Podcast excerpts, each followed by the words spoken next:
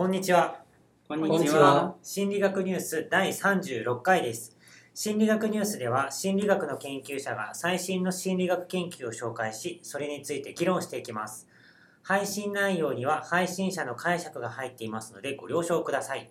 今回の担当者はシュウさんです。はい、よろしくお願いいたします。今回はですね、ちょっと心理学かな微妙なところではあるんですけれども、少し医学に近いお話をしていきたいと思います。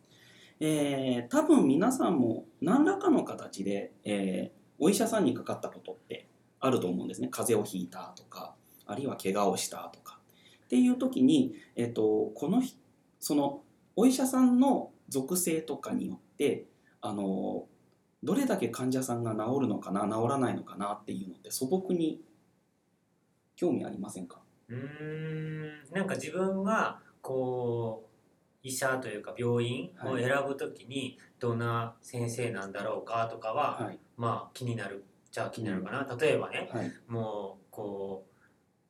弱い90歳とかであればさ、はい。大丈夫かなとかっていうふうに、治療してもらってる間にそっちが倒れへんかなみたいな感じの。性別のねあそういう年齢のですね、はい、年齢もあるし、はい。まあ、性別はねやっぱできれば女医さんとかかっこいいなとか思ったりするけど。あ女医さんがかっこいい、うんそうそう、はい。なるほど。えっとですねいろいろなそういうあのお医者さんの持っている知識とか技術とかあるいはその属性とかによって、えー、と治療の成績が変わるのかどうかっていう研究がどうも医学では結構いろいろされているらしいんですね。で今回紹介するのはその中でも、えー男性医師と女性医師というあの違いが患者さんの予後つまり治療した後の状態に影響あるのかないのかっていうようなお話を、えーとまあ、紹介いたします。アメリカで行われた研究なのでそれがあの他のところでもうそもそもあの受け入れられるのかどうか同じことが起こるのかどうかは分からないよっていうことを前提に一応お話をいたしますが、えアメリカなどではですね男性医師と女性医師の違いというのが医学分野で結構研究されているらしいんですね。例えば男性より女性の方が、えー臨床の治療ガイドラインに従った治療をしやすいそうなんでしょうかとか、え治療実際に病気になっちゃった人を治療する以外に病気にならないように予防するようなケアを女性の方が行いやすいとかあるいは、えーとコミュニケーションの形が患者さんに寄り添うようなコミュニケーションを取りやすいとかカウンセリングの技術を多く使いやすいとかそういったことがどうも女性医師の方が男性医師よりはあるらしいということが指摘されているんです。ここで言う医者ってのはあのじゅあの種類っていうかこう内科とか外科とかあ。精神科とかそういうのは全部一緒にしてっていう話一応ですね、はい。この論文の中ではフィジシャンと書いてありますので内科医ですね。はい、でその違いというのがその患者さんの経過とか予後に違いとなって現れるのかというのはやはりこう医学っていうこの社会の中に受け入れられたシステムの中でどういうふうなこう治療とかあるいはあのケアを行っていくのかま、システムとして作る時にすごく重要だってことできっと研究されてるんだろうなっていうふうに思うんですね。でそんなわけでこの論文では、えー男性医師と女性医師という、えっと患者さんがかかった医師の性別によってその後どういうふうな経過が違うのかなということを調べています。ただしこれ、えっと患者さんの、あの属性が65歳以上ということで高齢者に限定されています。そして、えっと別にあのこ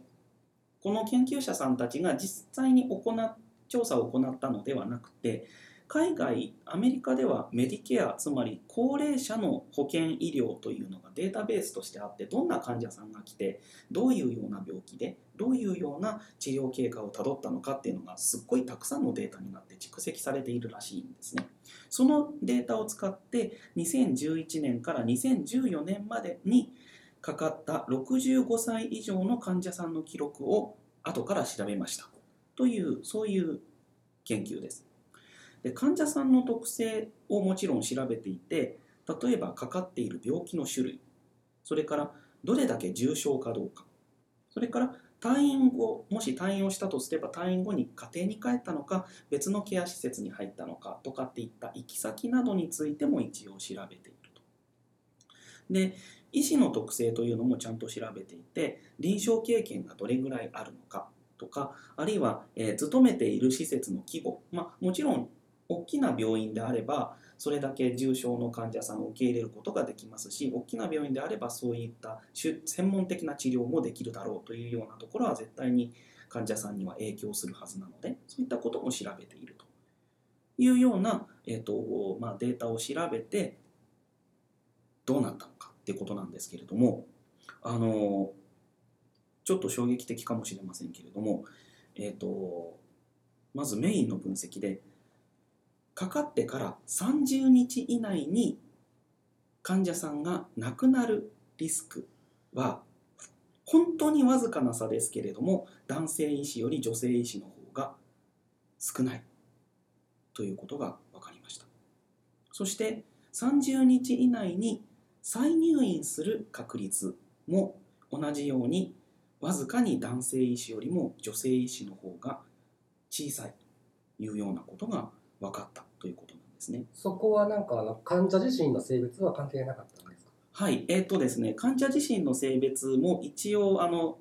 コントロール、統計学的にあの影響をなくすような手続きをとっています。ただあのやはり女性医師は男性医師より女性患者をやや多く見ているという傾向はありました。えっと、それなんか、えー患者の重症度が問題なんじゃないかな、はい、例えばそのより重症な患者が男性医師に送られていたとすると、はい、仮定したらね、はい、そしたら、まあ、亡くなる率も高いだろうし再入院する率も高いんじゃないですか。はい。ということでもちろん重症度ごとの分析もしています。そうするとどの重症度のランクでも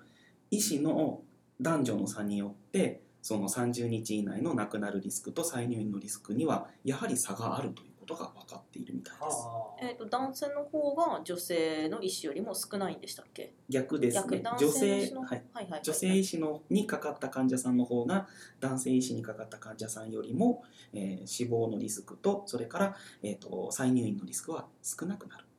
という結果になっています。お医者さんのこう腕前の違いとかももちろんもちろんあのコントロールしていますね。人数も合わせてるんですよねえっと人数までは実は合わせていません。やはり男性医師の方がやあのアメリカでも多いようですのでというのはやはりあります。であのそれ以外にも一応女性医師と男性医師の違いっていうのがいくつかあってまず女性医師の方が男性医師よりも大規模な施設でこう勤務している。また、えっと非営利なつまり営利目的でないあの施設で勤務していることが多い。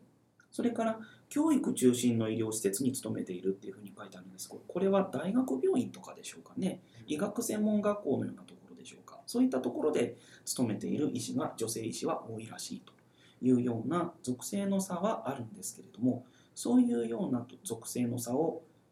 統計的になくした状態であってもあの女性医師の方が男性医師よりも患者さんは、えっとまあ、30日以内の亡くなるリスクと再入院のリスクは小さくなるという結果になっているそうです。ただこれ解釈が難しいのたいですよね。であの考察のところでも本当にあの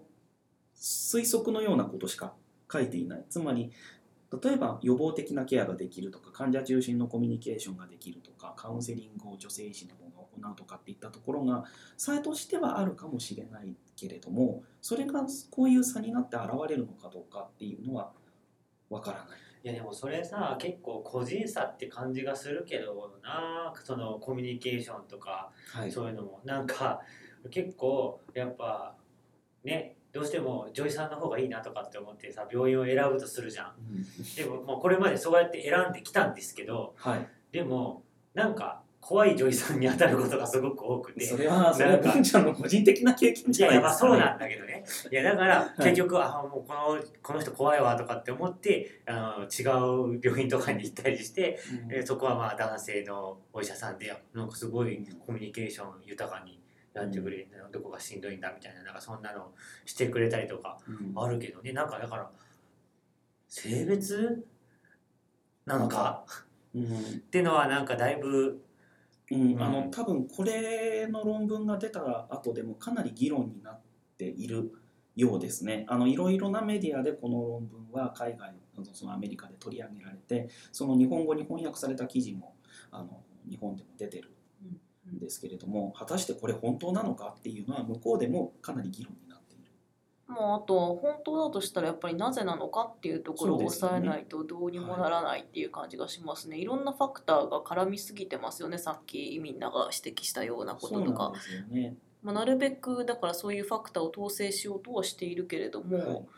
まあ、しきれてない部分もあるでしょうし、うん。うん。うん。なので本当にそういう差があるとするならばまた別な調査をやっても同じ結果になるかどうかっていうのをちゃんと調べていかないといけないだろうなっていうふうに思い多分ますね。こうだから医師のパーソナリティもちゃんと取っておいてそこで調べれば一番そう。確かな結果が得られそうな感じはします。うんそうなんですね。そういうようなあのまあお医者さんの性格とかあるいはあの、まあ、カウンセリングのスキルとかそういったようなところのあの、まあ、変数変数って言っちゃいましたけどそういうデータはないですよね。あとまあそれにさっきもあの言ってたけど男性の医師の方が多いってことはもうピンキリがあるのかもしれないなとそのねで女性の医師の方がそういうふう少数が少ないっていうのもやっぱりなんかあるのかなっていう気がしますけどね。うんそのあたりのこうスキルの差まではここには出てきてないのにあの臨床経験の数って言ってそのどれぐらい今まで患者さんを見てきましたかっていうようなあの数値は一応分析には入っているんですけどね。まあお医者さんはねやっぱ合う合わないがありますからセカンドオピニオンとかもあるしね。そうなんですよね。まあなんか、うん絶対ってわけじゃなくてなんかまあ合うお医者さんをねうん見つけられるといいですよね。そう結局そこであのもしかしたらあの別の医者にかかっていてあの新しいお医者さんにかかって、えっと、そこで亡くなったっていうようなこともあるかもしれないわけで、うんその辺も考えないといけないんでしょうねきっとね。そうですね。まあなんかあの今後もうちょっとしっかりしたそうですよね。なんかあれが欲しいですね。うんまだ何も言えないって感じですね。はい。では、えー心理学ニュースの Facebook のページがあります。Facebook で心理学ニュースと検索してみてください。質問やコメントなどがある方は Facebook のページからお願いします。次回の担当はダーさんです。あえっと僕は次回では映画館で人はどういう席を取りやすいかっていう話をしたいと思います。はいはい、映画館ですね。はい。では、えー今回はここまで。ありがとうございました。ありがとうございました。